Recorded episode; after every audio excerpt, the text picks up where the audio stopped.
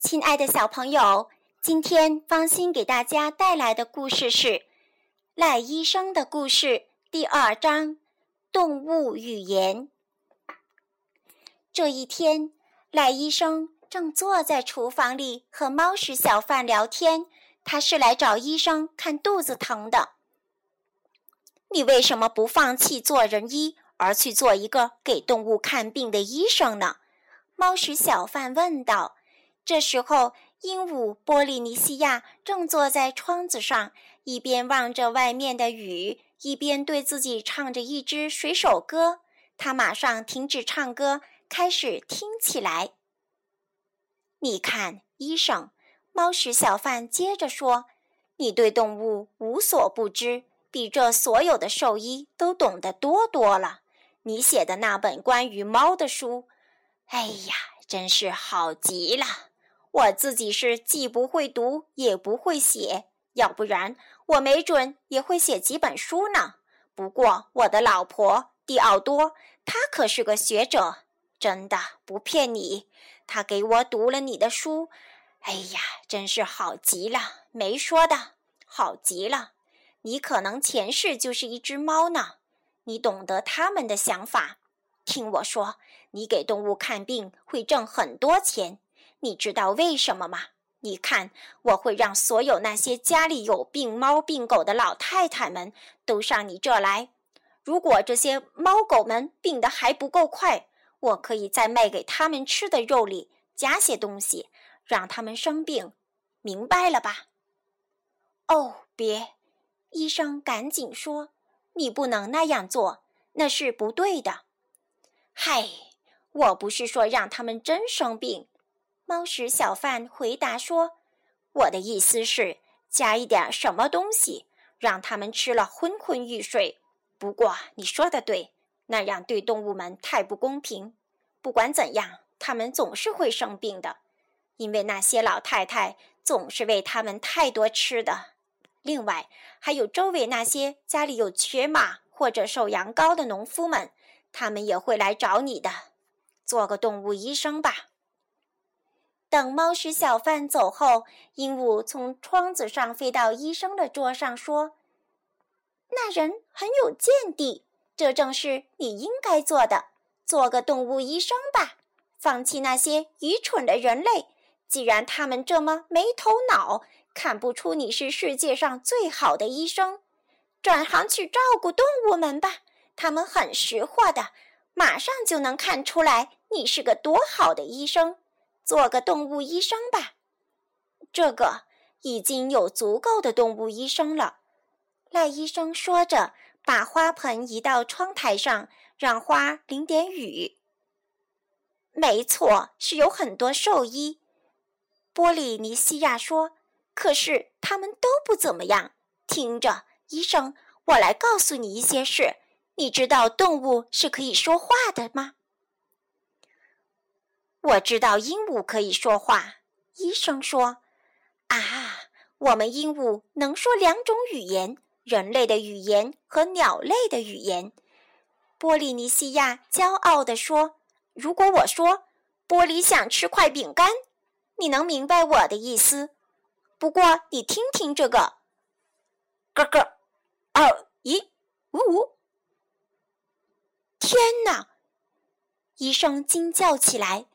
那到底是什么意思啊？他在鸟语的意思是：燕麦粥热好了吗？我的老天爷，你不是在开玩笑吧？医生说：“你以前从来没跟我这样说过话，说了又怎么样呢？”波利尼西亚说，一边拂掉了左翅上的一些饼干屑。即使我说了，你也听不懂。再多告诉我一些吧，医生说，一下子兴奋起来。他急急忙忙跑到碗柜的抽屉那，拿了一个账本和一支铅笔回来。现在可以了，别说太快，我要把它们都记下来了。这太有意思了，太有意思了，绝对是新鲜事物。先教我鸟类语言的 A B C，慢一点。就这样。医生知道了动物们都有自己的语言，并且可以相互交谈。这天的整个下午，外面下着雨。波利西尼亚坐在厨房里的小桌子上，一字一句地教他鸟类的语言。赖医生把它们全记在了本子上。到了喝下午茶的时候，看家狗吉普走了进来。鹦鹦鹉对医生说：“看，他在对你说话呢。”在我看来，他只是在挠耳朵。医生说：“可是动物们并不总是用嘴说话。”鹦鹉高声说道，并扬了扬眉毛。它们用耳朵、用爪子、用尾巴、用各种不同的部位说话。有时候，它们不想发出声音。你看见它在扭动一边的鼻子了吗？那是什么意思？医生问。他的意思是：你没看见外面已经不下雨了吗？波利尼西亚回答说。他是在问你一个问题。狗类总是用鼻子问问题。过了不久，医生在鹦鹉的帮助下，已经把动物语言掌握得很熟练了。他可以自己跟它们交谈，能听懂它们说的所有的话。然后他就放弃了给人做医生这个职业。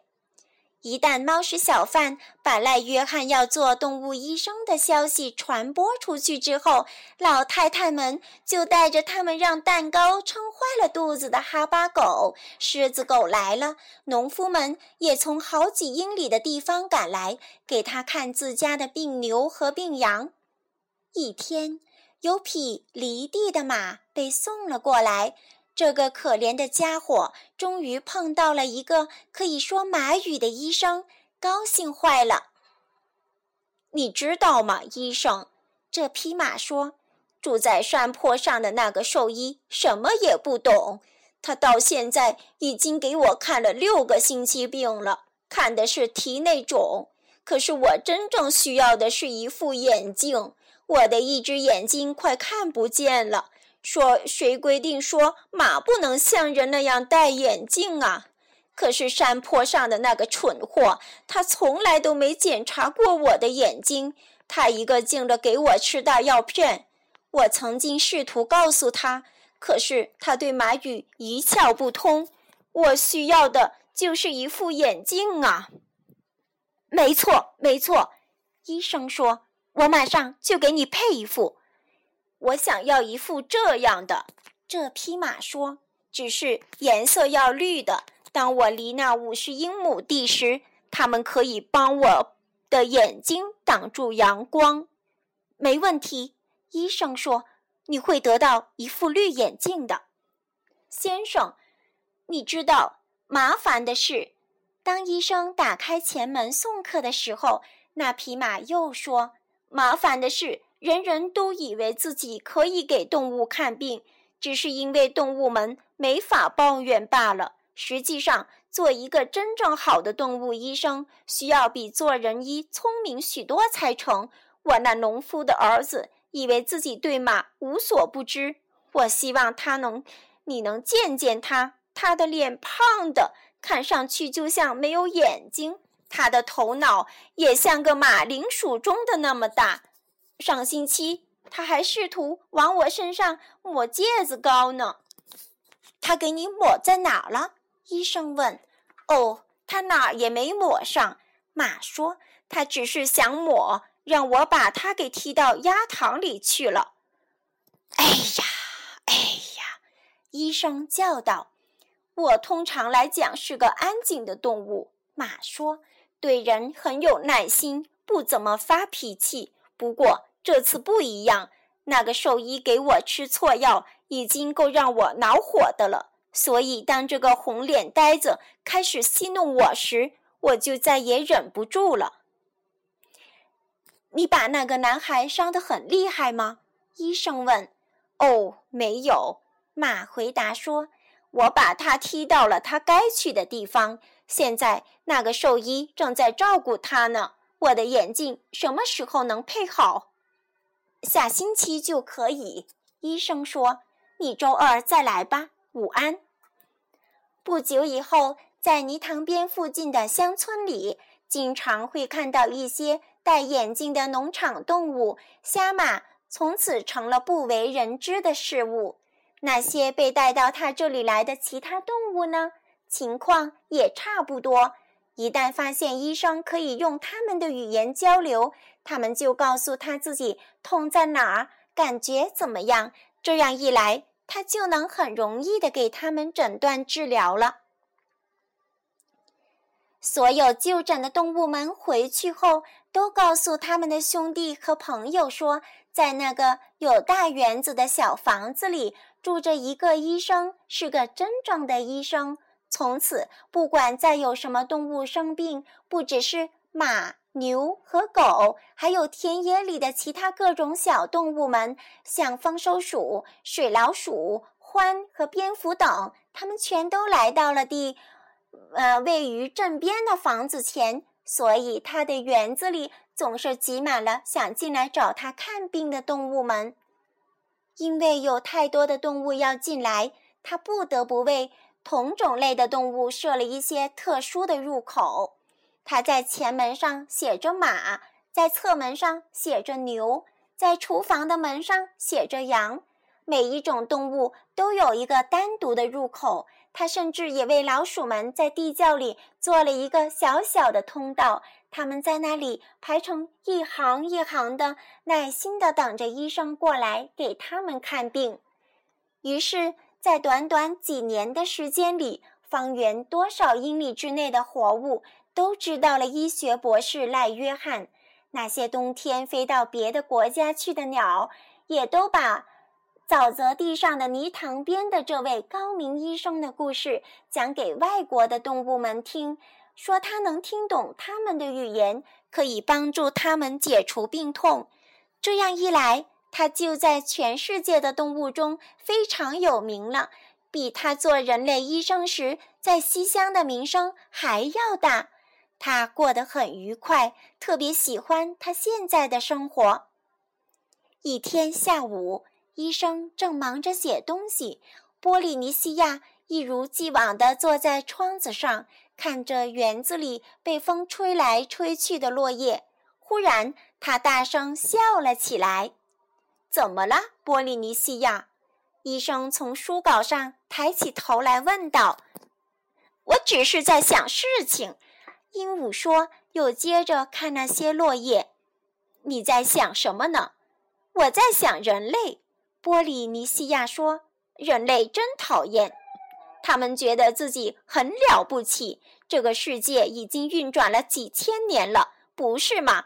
可是人类所学到的唯一的动物语言就是狗摇尾巴，知道那表示高兴，真滑稽，不是吗？你是第一个可以像我们一样说话的人。啊，有时候人类真让我烦死了！瞧他们那趾高气扬的样子，说什么愚笨的动物，愚笨！哼，我的天哪！我以前认识一只金刚鹦鹉，它可以用七种不同的方式说。早晨好，而且还不用张嘴。他可以说各种语言，包括希腊语。